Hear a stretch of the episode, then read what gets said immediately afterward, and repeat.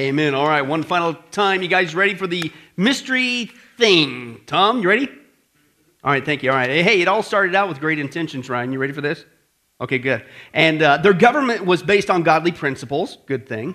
Their people followed godly principles. Great thing. Even their schools taught godly principles. It was the land of milk and honey, and, and Jesus Christ was honored from sea to shining sea. But decades later, that was soon to change. With a stroke of one pen, prayer was removed from their educational system. With a stroke of another pen, the Bible was uh, banned from reading in their system. And the next thing you know, it actually became a crime to share what was in that book. But that was just the beginning. The fruit of this rebellion didn't take long to manifest itself in this country. After these events took place, violent crimes in this country went up 995%. The inmate population grew from about 200,000 to about 2 million. Unmarried couples living together went up 725%, uh, it says. And then, of course, which led to illegitimate births going up 400%. Then, in this country, a murder began to occur every 23 minutes, a rape every six minutes, an aggravated assault every 48 seconds, and a burglary every eight seconds. But that still wasn't all. It got so bad, so godless, every single day in this country. 13 youths committed suicide, 16 were murdered, 1,000 became mothers every day, 100,000 brought guns to school, 2,200 dropped out of school, 500 began using drugs, 1,000 began drinking alcohol, 3,500 a day were assaulted, 630 were robbed, and 80 were raped every single day. In fact, it got so wicked so fast, they began to murder their own children just like flies, and in just a few decades, they had annihilated well over 50 some million children. As one guy says, if God doesn't judge this nation, he's going to have to apologize to Sodom and Gomorrah. But you need to read the Bible. God doesn't apologize. The book is now, and the judgment is the future coming judgment unfortunately, on America. Now, folks, the point is this tonight if we don't think that God's going to judge this wicked behavior in our nation, we have got another thing coming. Apparently, you're reading that uh, Barney version of the Bible with the purple cover. Get rid of it. Okay, get a real Bible because the real Bible tells you, folks, that God is going to judge this uh, uh, nation of ours. Why? Because we are not repenting, we are not turning from this wicked behavior, and God doesn't play favorites. Old Testament, New Testament, God is a God who will judge sin. It's just a matter of time. Okay, we're flirting with fire. Okay, and only a revival, a true, genuine revival, uh, could turn things around. But here's the point once again, you would think then, when God warns us of this, then people would take note and say, hey, man, listen, uh, the common sense point is this I better get right with God so I don't suffer this coming judgment of God, even here, unfortunately, in America, right? What's the problem? Once again, the little g, the little God of this world, Satan, has blinded the minds of those who don't believe in God. And that's with the lie of evolution, amongst other things. Okay? And so now, because of that, our world not only has a hard time believing in God, but even if they want to flirt with the idea that there is a God, one thing they absolutely, adamantly refuse to believe in is that God is a God who will judge. But, folks, God judges planet once, He's going to do it again. And so you need to pay attention to that. Okay? So, in order to help these scoffing people hopefully become smarter people, with all due respect, before it's too late, we're going to continue our study. That's right, the witness of creation. And what we're doing is taking a look at different evidences that God's left behind for us to show us He's not just real, but the great news is we don't just get to stare at Him from afar. We can have a beautiful, loving, intimate, personal relationship with Him through Jesus Christ. Anybody excited about that? Okay, but the tagline is this before it's too late. Because if you leave this planet, taking your last breath, without surrendering to Christ, you're going straight to hell. Okay? There is an urgency there. And so far, we've seen this first evidence that God's left behind for us, showing us this amazing truth, was the evidence of an intelligent creation or intelligent design. We were designed by God. The second evidence was the evidence of a young creation or young earth. We have not been here for millions and billions of years. The third evidence was the evidence of a special creation, exposing all the lies of evolution. Their mechanisms don't work. Why? Because they're a lie and they even admit it. We came from the hand of God. And the last 11 times we saw the fourth evidence was the evidence of a judge creation. What's that mean? I.e., guess what? We've been seeing that there really was a worldwide flood. And as we all know, the only reason why the Bible records for us the account of the worldwide flood of Noah was so that we can have some really cool artwork to draw on the mural for kids' walls. It's really flavorful because you get different animals, you got big ones, you got small ones. No, what's the whole point of the flood? It's not just some people survived on a boat. Why did they have to survive on the boat? because God was judging this world. That's what the flood's about. It's about God's judgment against sin. And we've been seeing that uh, not just because the Bible says so, that that's not bad. That's our starting point. Hello a source of truth, okay? But we've been taking a look at the evidence, okay? And last time we saw that all the Genesis account, not just the flood, but what the Bible talks about is true. And that includes the evidence of giants or giant people, okay? And what we saw there last week, if you were here, was the evidence of giants are recorded for us all over the place. Uh, not just in the Bible, but in mythology, in history. And it showed us that, listen, God knows what he's talking about. He doesn't lie like man. You don't need to come up with some whacked out theory. Just stick with the scripture, do your homework, and you're going to see God tells the truth, okay? Which is good news. But that's not all. The fourth evidence, there really was a giant people before and after the flood, like the Genesis account says, is the evidence of remains, okay? The evidence of remains. That's an actual photograph. We'll get to that in a little second. How many guys would say that's a pretty big person? That's a railroad car for comparison. That's how big that person is. We'll get to this in just a little bit. But uh, the reason why we bring these remains issue up is because this, to me, is the logical conclusion, uh, even after all we saw. Because you might be saying, okay, so Pastor Billy, so mythology, different cultures around the planet talk about these giants. Okay? The Bible mentions many different times when you actually read it uh, about giants. Okay? Uh, and so, but you would think with all these talk about giants that we'd find some of the remains somewhere, somehow, right? Guess what? You're looking at one of them. We do. And they find them, shocker, all over the world. But before we get to that, let's remind ourselves why we should be finding these things all over the world. Open your Bibles to Deuteronomy chapter 9. We're going to take a look at yet another account in the scripture that there was some really big people before and after the flood, just like the Bible says. Deuteronomy chapter 9, Genesis, Exodus, Leviticus, Numbers, and Deuteros Nomos, the second telling of the law. You ever read Deuteronomy and go, hey, wait a second, I heard this before? That's right, Tom. That's what the book means, the second telling. All right? And, as, and, and as we're going to see the context, it's, it's the second telling to the second generation. Okay, that's getting ready to go into the promised land. As we saw last week, the first generation freaked out and were afraid. Why? Because there were grasshoppers, there were giants in the land. Okay? Uh, God didn't rebuke them because of their uh, saying that there were giants, because there were. He rebuked them because they didn't trust Him to take care of the giants.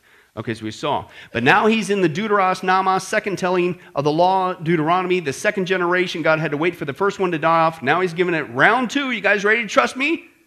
And notice what he says. He brings them right back to the same issue that the first generation freaked out over. Once again, it has to do with giants. But listen to what God tells the second generation. He said, Hear, O Israel, you're now about to cross the Jordan to go in and dispossess nations what? Greater and what? Stronger than you. And he's talking about the giants. And you keep reading, it's very clear. And in fact, they got with large cities that have walls up to the what? Sky. Remember last week we saw some of the monuments that we can't explain today? Well, not only did they have greater technology back then that we're only rediscovering today, or still can't explain, but if they're bigger, it also helps explain how they got that stuff moved around. And so God talks about, and literally, so these huge, massive structures, huge, massive people, the people are what? Strong and tall. They're the who? The Anakites, once again, of the genealogy of the giants. He says, You, you know about them, and, and you've heard it said, who, who can stand up against the Anakites? You guys remember the video footage from last week when it kind of depicted some of the fear and the giants were chasing those people? Okay, so that, that kind of gets in your mind. That's kind of what God's saying. He's listening to you. You've heard it said, oh, right? And he's basically saying, don't be like that first generation, right? And he says this, okay, and who can stand up against the Anakites? But be assured today that who? The Lord your God is the one who goes across ahead of you like a devouring fire. He will destroy them. Who's them? The giants. He will destroy them. He will subdue them before you, and you will drive them out and annihilate them quickly as the Lord has promised you. So, again, the context here is that we have this second generation getting ready to go into the promised land. Again, as you know the scripture, God had to wait for the first one to die off. It wasn't because they got lost in the desert, okay? It's they took laps in the desert because they didn't trust God. Anybody take laps in the desert with God for not trusting Him? You don't want to learn this lesson? Take a lap. You're going to learn it again, whether it's six months or a year. Eh, man, that'll preach. I'm sorry, yes, he's going meddling early in the study again, but let's move on. Uh, so that's the first generation. So now he's saying the second generation, he's, he's basically, in essence, saying, don't freak out, don't be afraid.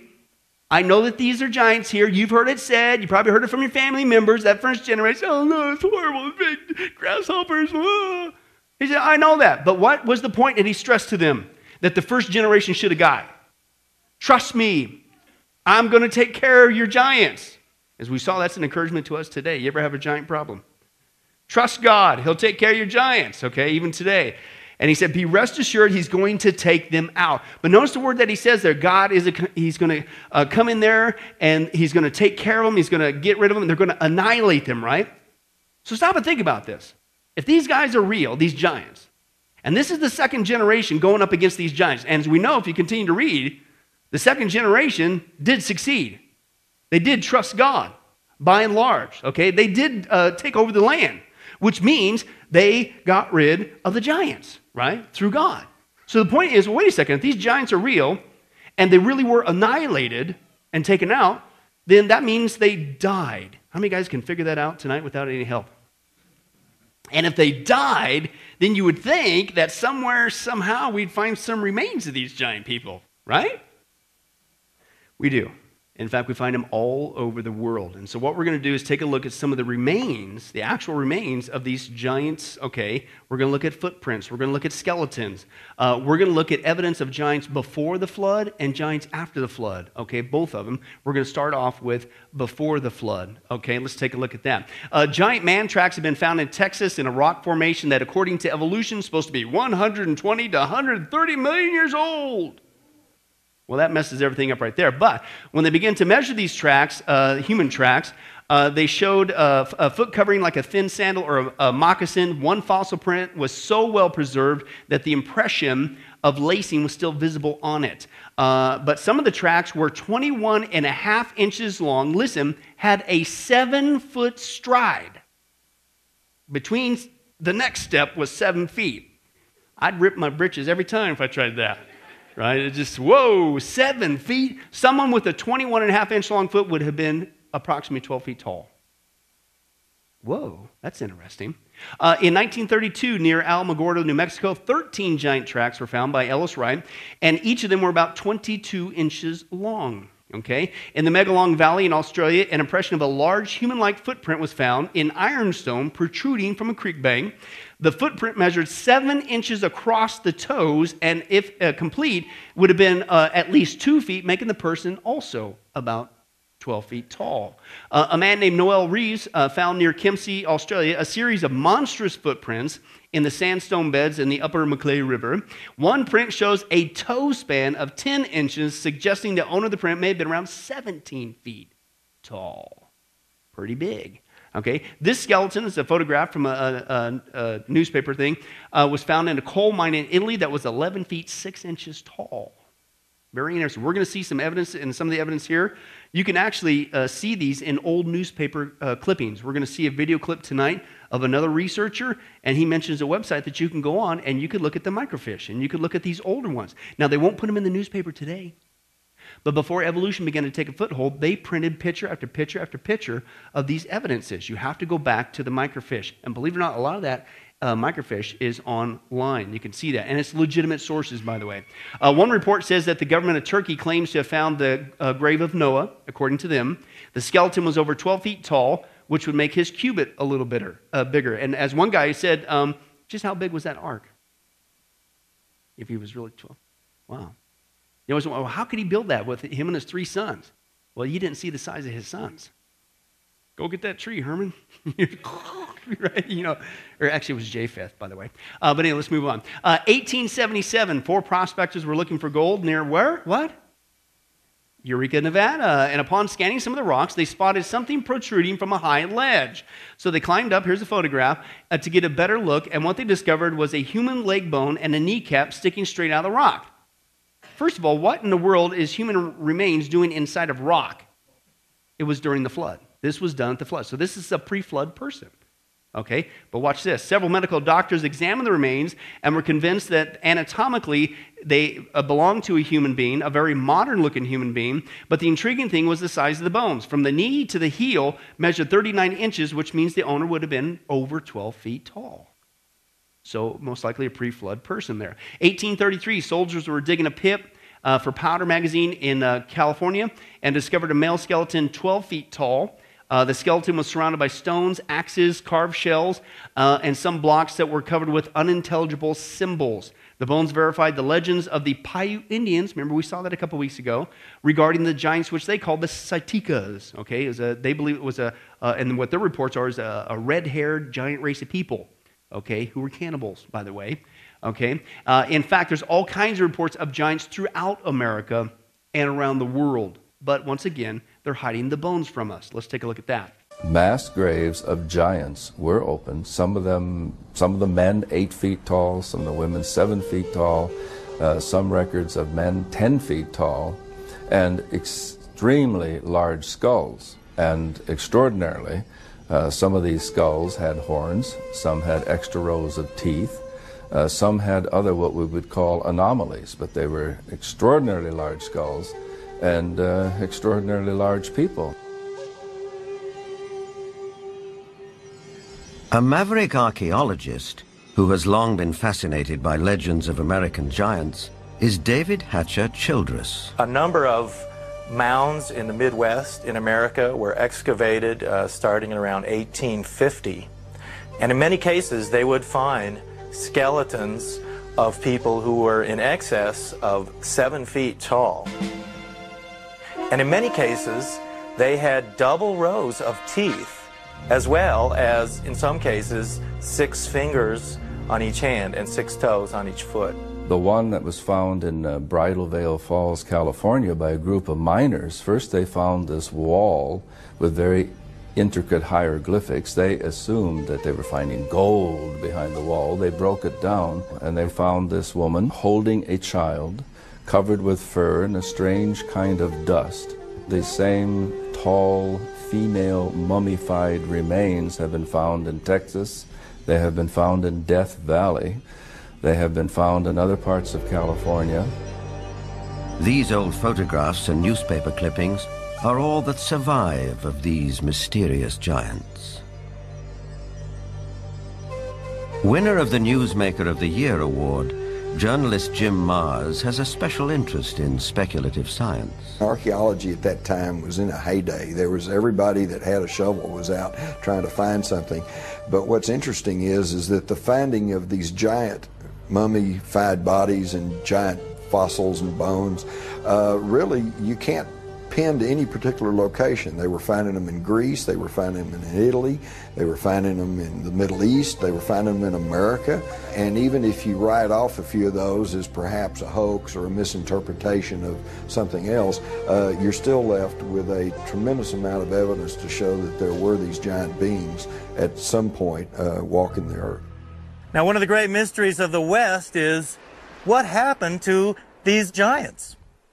There was nearly 60 skeletons brought out of this cave, but today they're nowhere to be found. Is it that there is some kind of archaeological cover up that has occurred here? All right, audience participation for tonight. Uh, repeat after me. No. Oh, can you believe that? Yeah, we're going to see that in just a little bit. That's exactly what's going on for the last 150 years. We'll get to that in just a little bit. 1878 in Ashtabula, Ohio, a man was cultivating the soil. He discovered the remains of bones that uh, he believed to be a race of giants. The skull and the jaw were of such a size that the skull could cover the man's head and the jaw could have easily slipped over his face as though the head of the giant were enveloping his own. Isn't that wild. Uh, according to the San Francisco Examiner, again, you go way back in microfiche, you'll find some of this still in print uh, that they, uh, they reported a body petrified giant found by two farmers while they were sinking a well 10 miles outside of the town. Uh, the body was reported to have been as hard as flint, petrified, and the body itself was complete except the arms and leg had broken off. Uh, the article states that the veins and ribs were very plainly visible. And later, a group of men were dispatched to retrieve the arms and legs, which were still in the hole where the giant had been found. He was approximately 12 feet tall.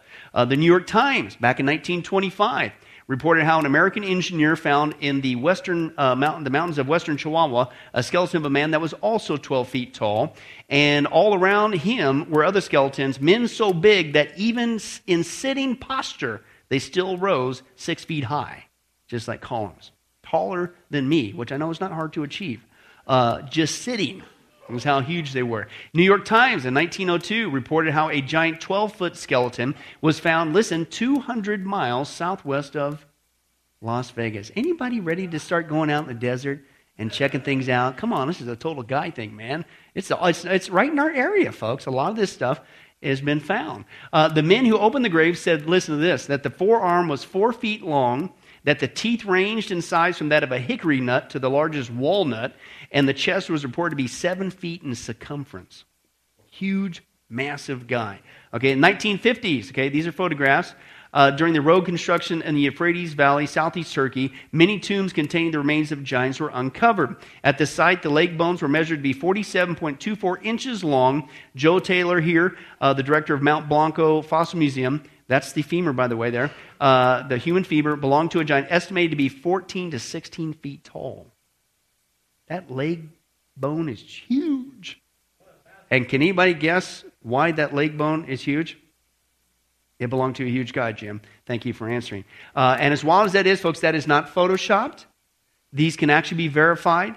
And there's a lot of other researchers that once you go back in the archives, you can get actual legitimate stuff uh, that is true, like this guy shows. We'll take a look at what's called the Irish Giants. Let's take a look at this. I know that there's all kinds of stuff floating around on the internet, a lot of uh, Photoshop stuff.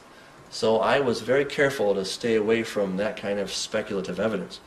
And so I found uh, this picture, which was taken from the Strand magazine, uh, reprinted in C.F. Wood Martin's 1901 book. So it, it's not Photoshop. You can go and check it out yourself. There's no Photoshop involved here. And he says that the London and Northwestern Railroad Railway Company's Broad Street goods depot, and a photograph of which is reproduced here. This monstrous figure is reputed to have been dug up by Mr. Dyer whilst prospecting for iron ore in County Antrim in Ireland. The length 12 feet 2 inches, girth of chest 6 feet 6 inches, and length of arms 4 feet 6 inches. There are six toes on the right foot. Took half a dozen men and a powerful crane to place this article of lost property in position for Strand magazine, magazine artists. And we also have the New York Tribune, 1909 you can go online and you can look at uh, newspaperarchive.org and you can look at these uh, uh, microfiche uh, copies of these, of these newspapers for yourself.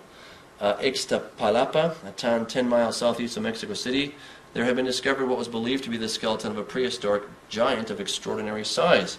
The skeleton of a human being that is estimated to have been about 15 feet high.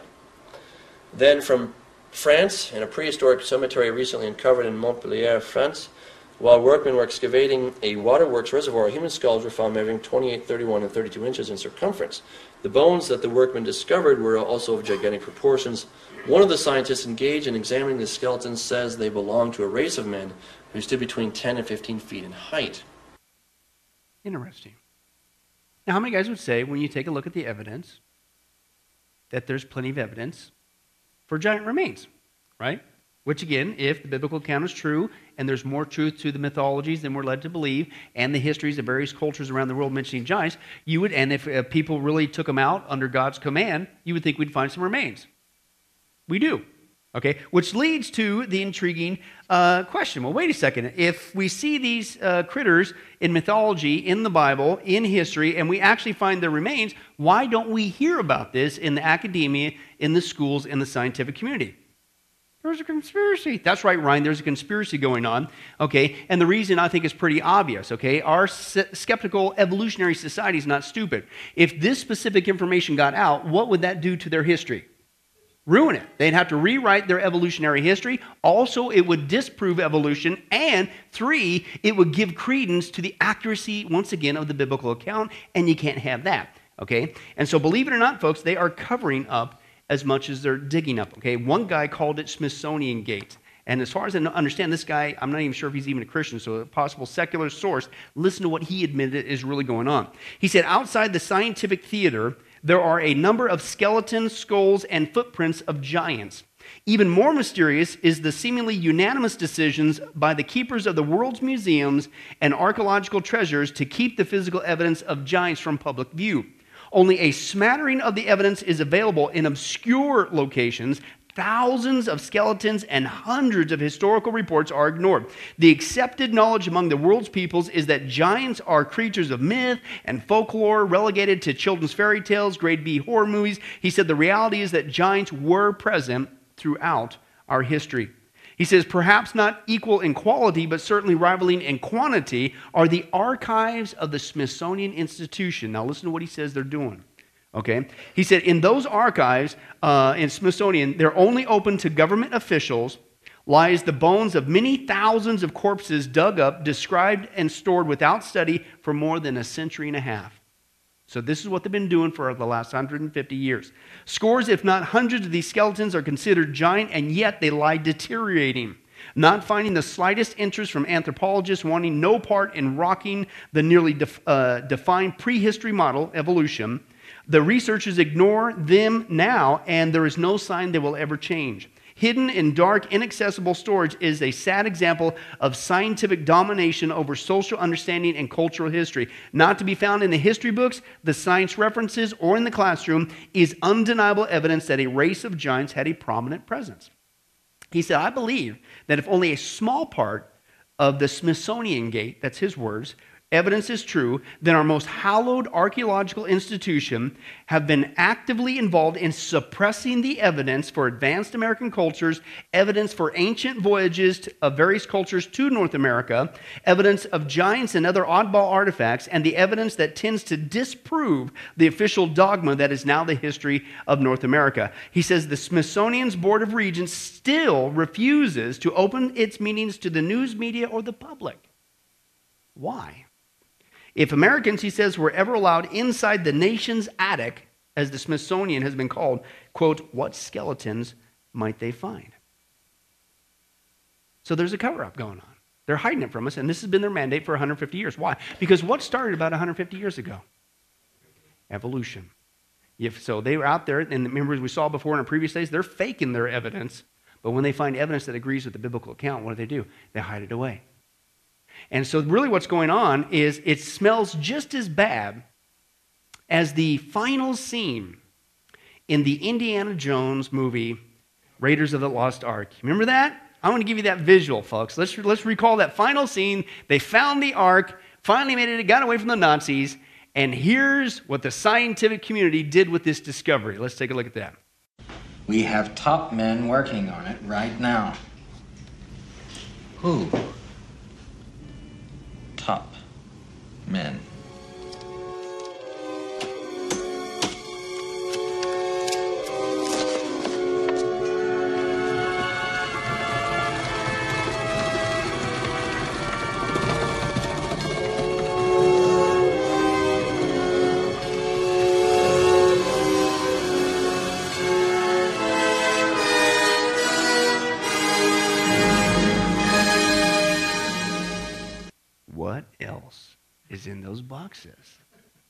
Mean, that's what it leads you with, right?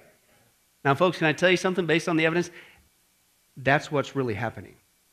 See, that's a Hollywood movie, but in reality, that's what the Smithsonian Institution, the evolutionary academia, is doing.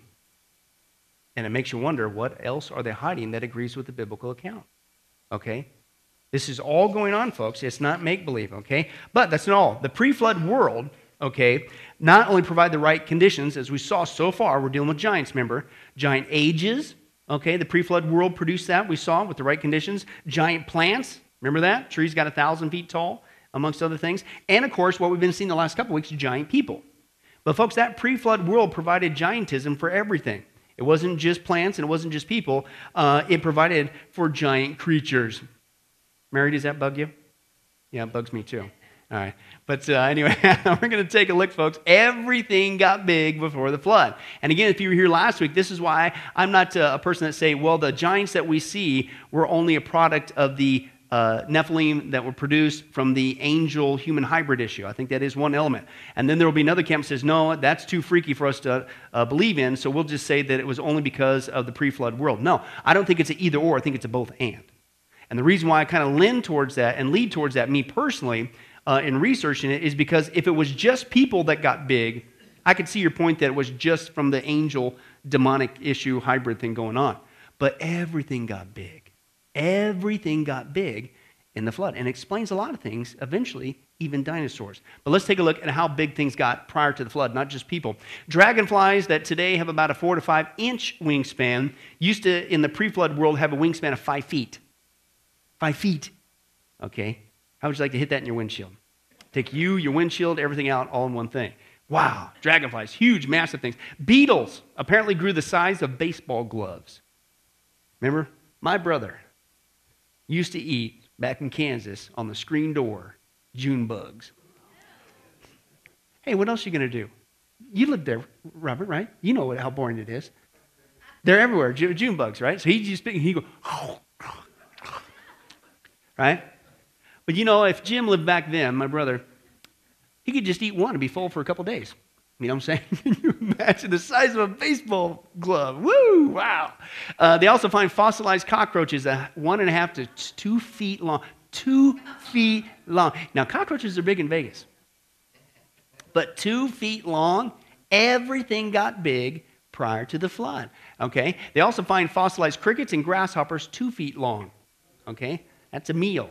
Okay? You would do want to carry a shotgun. And of course, spiders got huge. Okay? Here's a picture of a fossilized giant tarantula, one and a half feet long. I hate spiders, let alone that big spider. That's horrible. And they also find fossilized centipedes that are eight and a half feet long. This guy mentions oh, nearly nine feet long. Let's take a look at that. And a centipede was found fossilized in Germany that was almost nine feet long. Could you imagine sitting around watching television one night and have him crawl out from under the couch? Gave you something to talk about for a while. Bats have been found fossilized that were the size of sheep with 15 foot wingspans. You couldn't go outside after dark with bats like that flying around, could you? Have you seen Uncle Bob? No, he went out after dark the other night. We said, Don't go out there, Uncle Bob. He didn't listen to us. We think the bats got him.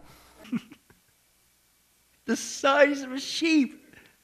Now, have you guys had any bats here in Vegas dive bomb you? When I first moved here, we were in the backyard there, just kind of relaxing. Ah, oh, loving this weather in Vegas. Next thing you know, here comes these bats, man.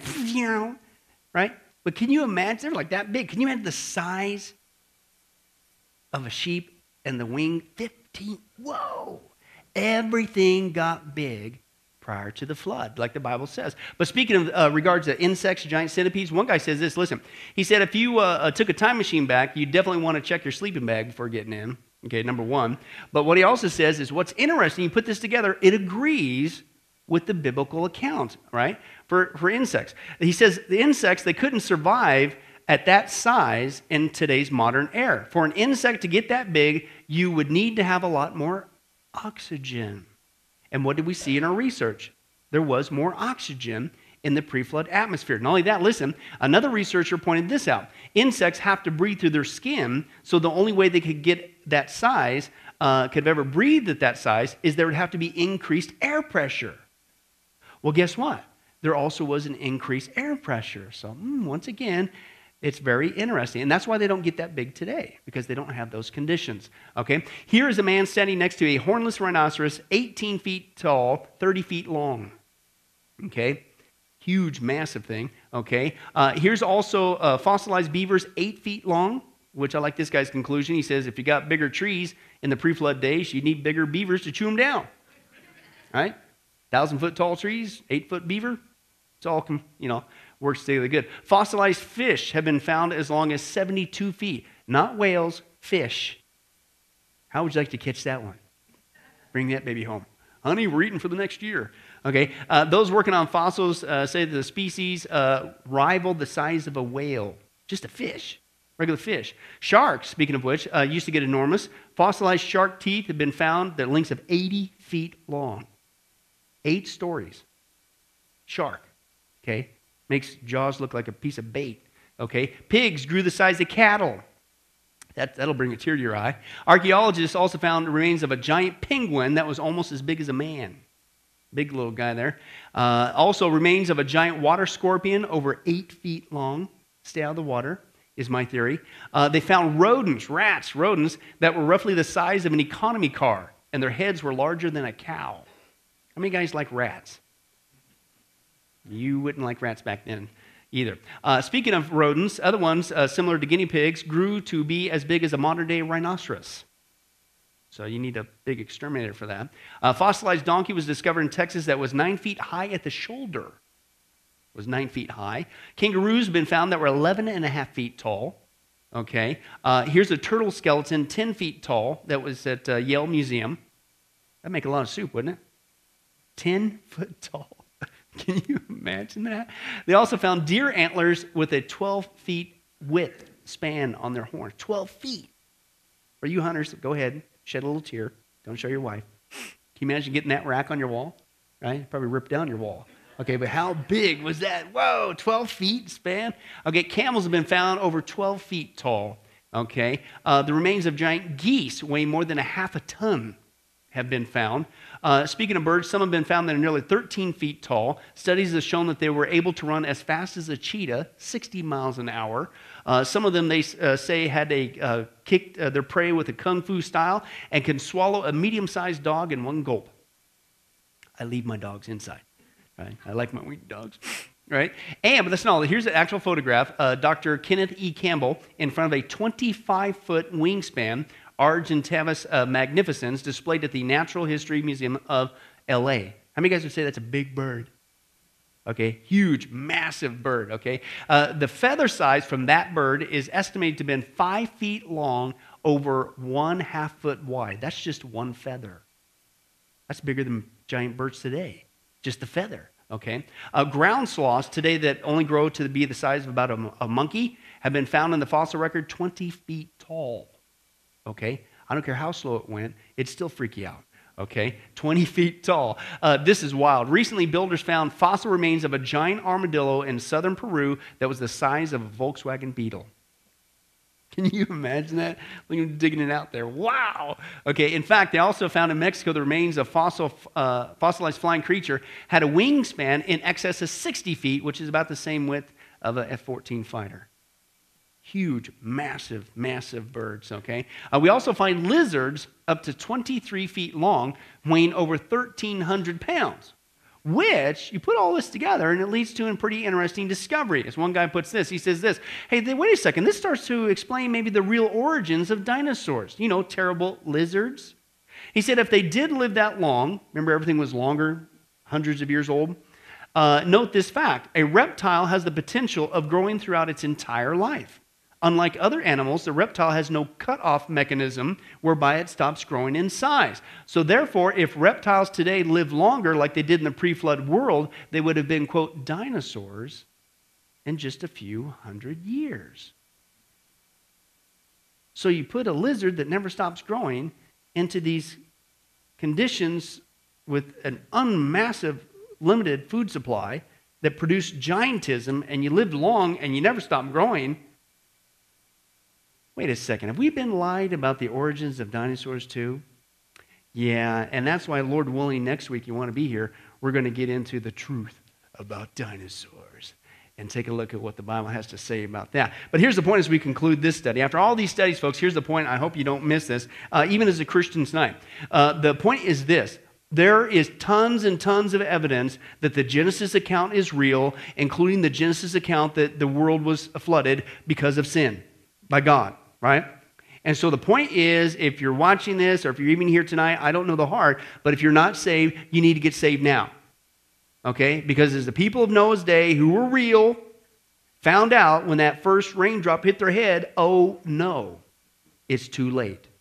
Don't wait that long. You need to get saved now. But as Christians, we need to be faithful like Noah. As it was in the days of Noah, so shall it be at the uh, coming of the Son of Man. It's being repeated today, right? God's getting ready to judge this planet, and so He's called you and I to be faithful like Noah and get out there and be a preacher of righteousness. We need to spend our time telling other people about Jesus because there's nothing more important than the Father's business. And we need to be faithful like Noah. We'll close in prayer after this. This is a picture of a fish fossil swallowing another fish. Either that or the little one is a dentist. I don't know. But you know, neither one of the fish thought they were going to die that night. The big one had the little one about halfway down, and I think the flood came, and the fountains of the deep broke open, and probably a mudslide covered them up. And they both woke up dead. Did you know you're going to wake up dead one of these days? And you're going to be dead for a long time.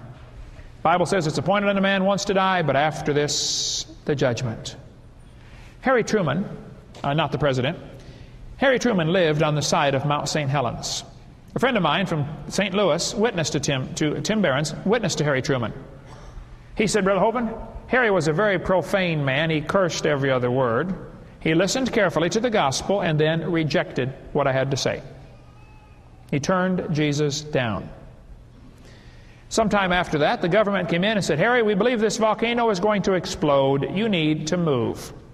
Harry lived right on the side of Mount St. Helens. Harry said, I'm staying right here. I'm not moving. Well, Harry did stay right there. Matter of fact, he is still there someplace. They never did find him. Probably buried under 300 feet of mud about now. Harry heard the warning and refused. As far as we know, Harry's in hell right now. Now, isn't that stupid to live on the side of a volcano that's about to explode, and somebody comes and tells you, uh, would, you, would you move? You say, No, I'm not moving. I'm staying right here. I mean, that's, you, that's not too bright, is it? But you know, there's an awful lot of people in America doing the same thing, and people in the world doing the same thing.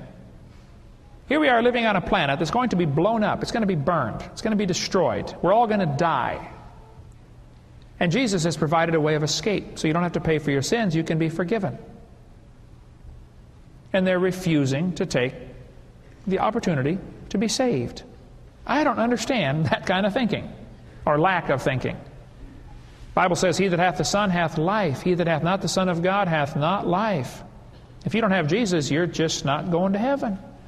God's not willing that any should perish, it says in 2 Peter. He wants everybody to be saved. You can be forgiven. If you'll ask God, He'll forgive you.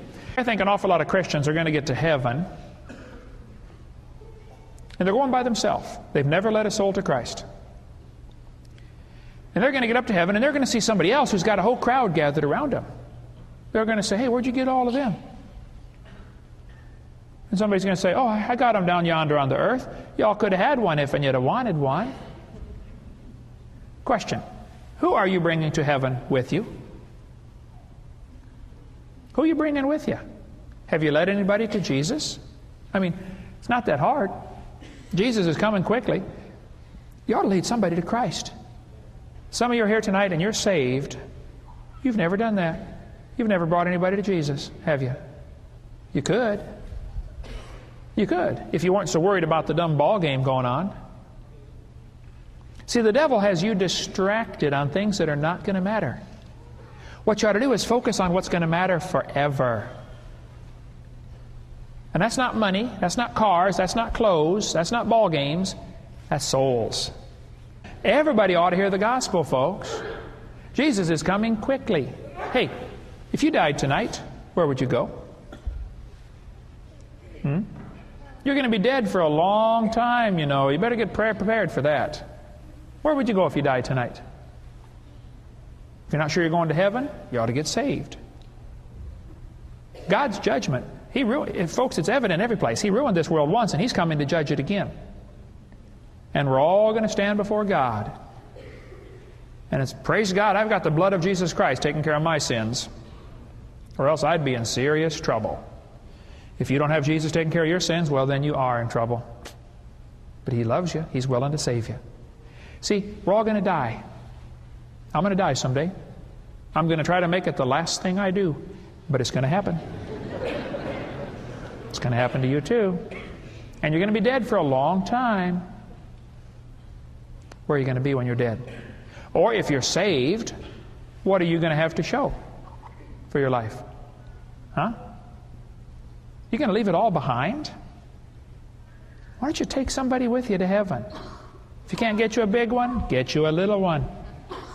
But get somebody saved. Everybody ought to win somebody to Christ.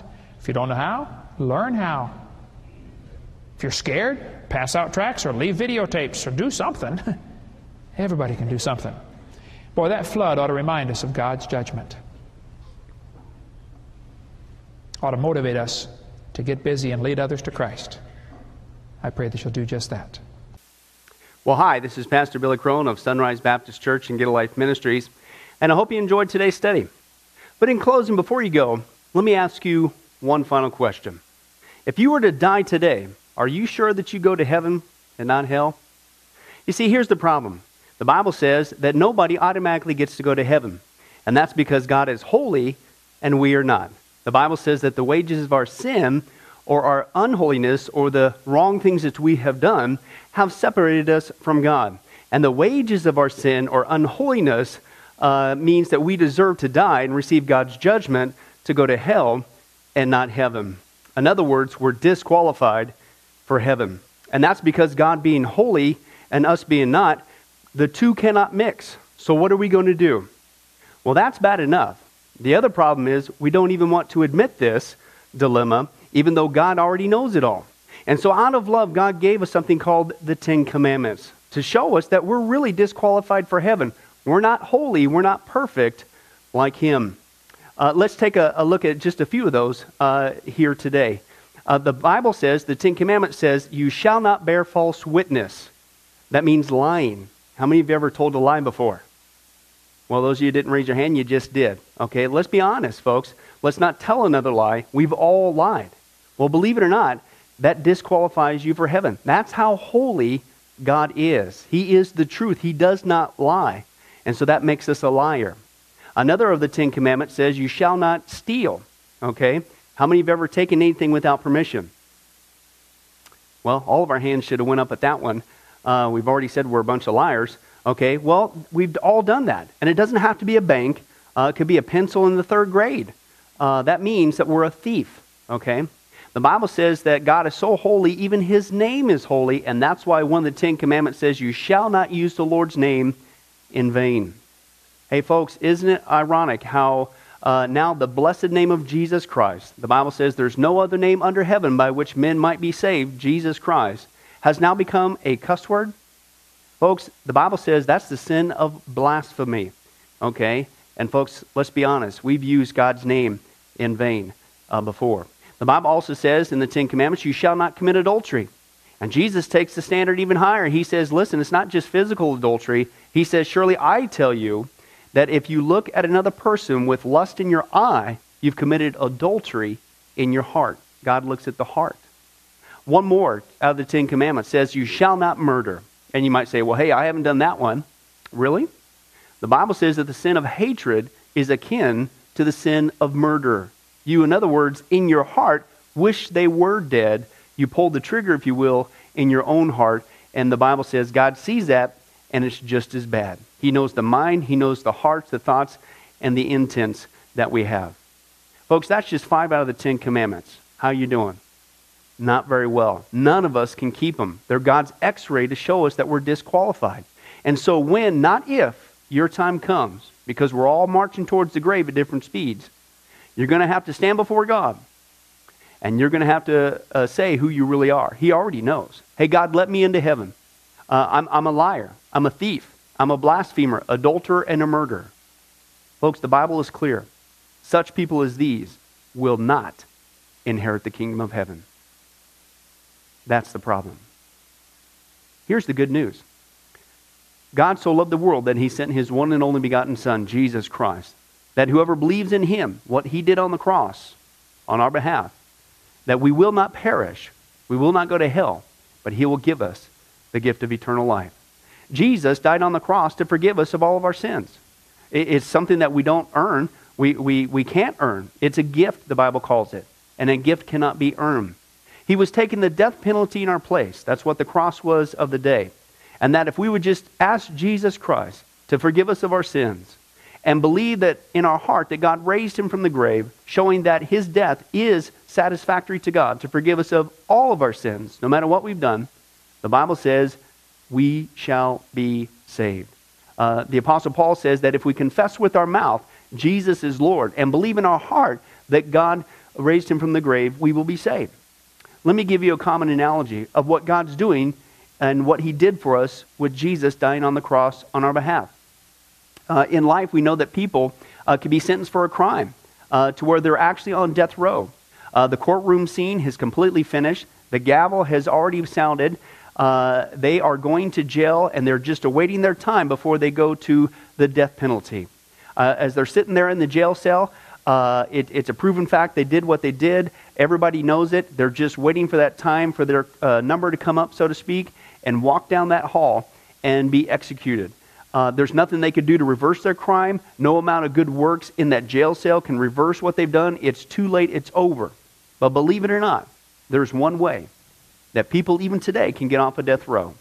And that's if the one in authority, the governor, if he were to, out of mercy and kindness, nothing that the person did, because they don't earn it and they don't deserve it, and they can't earn it, if he would grant them what's called a pardon, out of the kindness of his heart, he has the authority to grant them a pardon and absolve them completely of their crimes uh, against the state.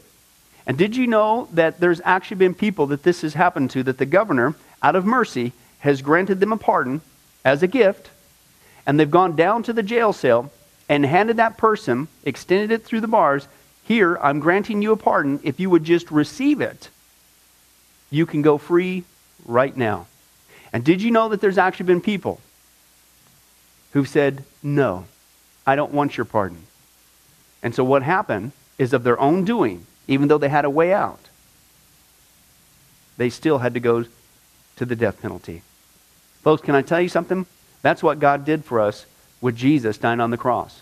He sent his son to take the death penalty in our place. He, God, has the authority to grant us through Jesus a complete pardon. And every day that you're still alive, God is extending to you spiritually this pardon. But a pardon does you no good unless you reach out and receive it by faith. Won't you do that today?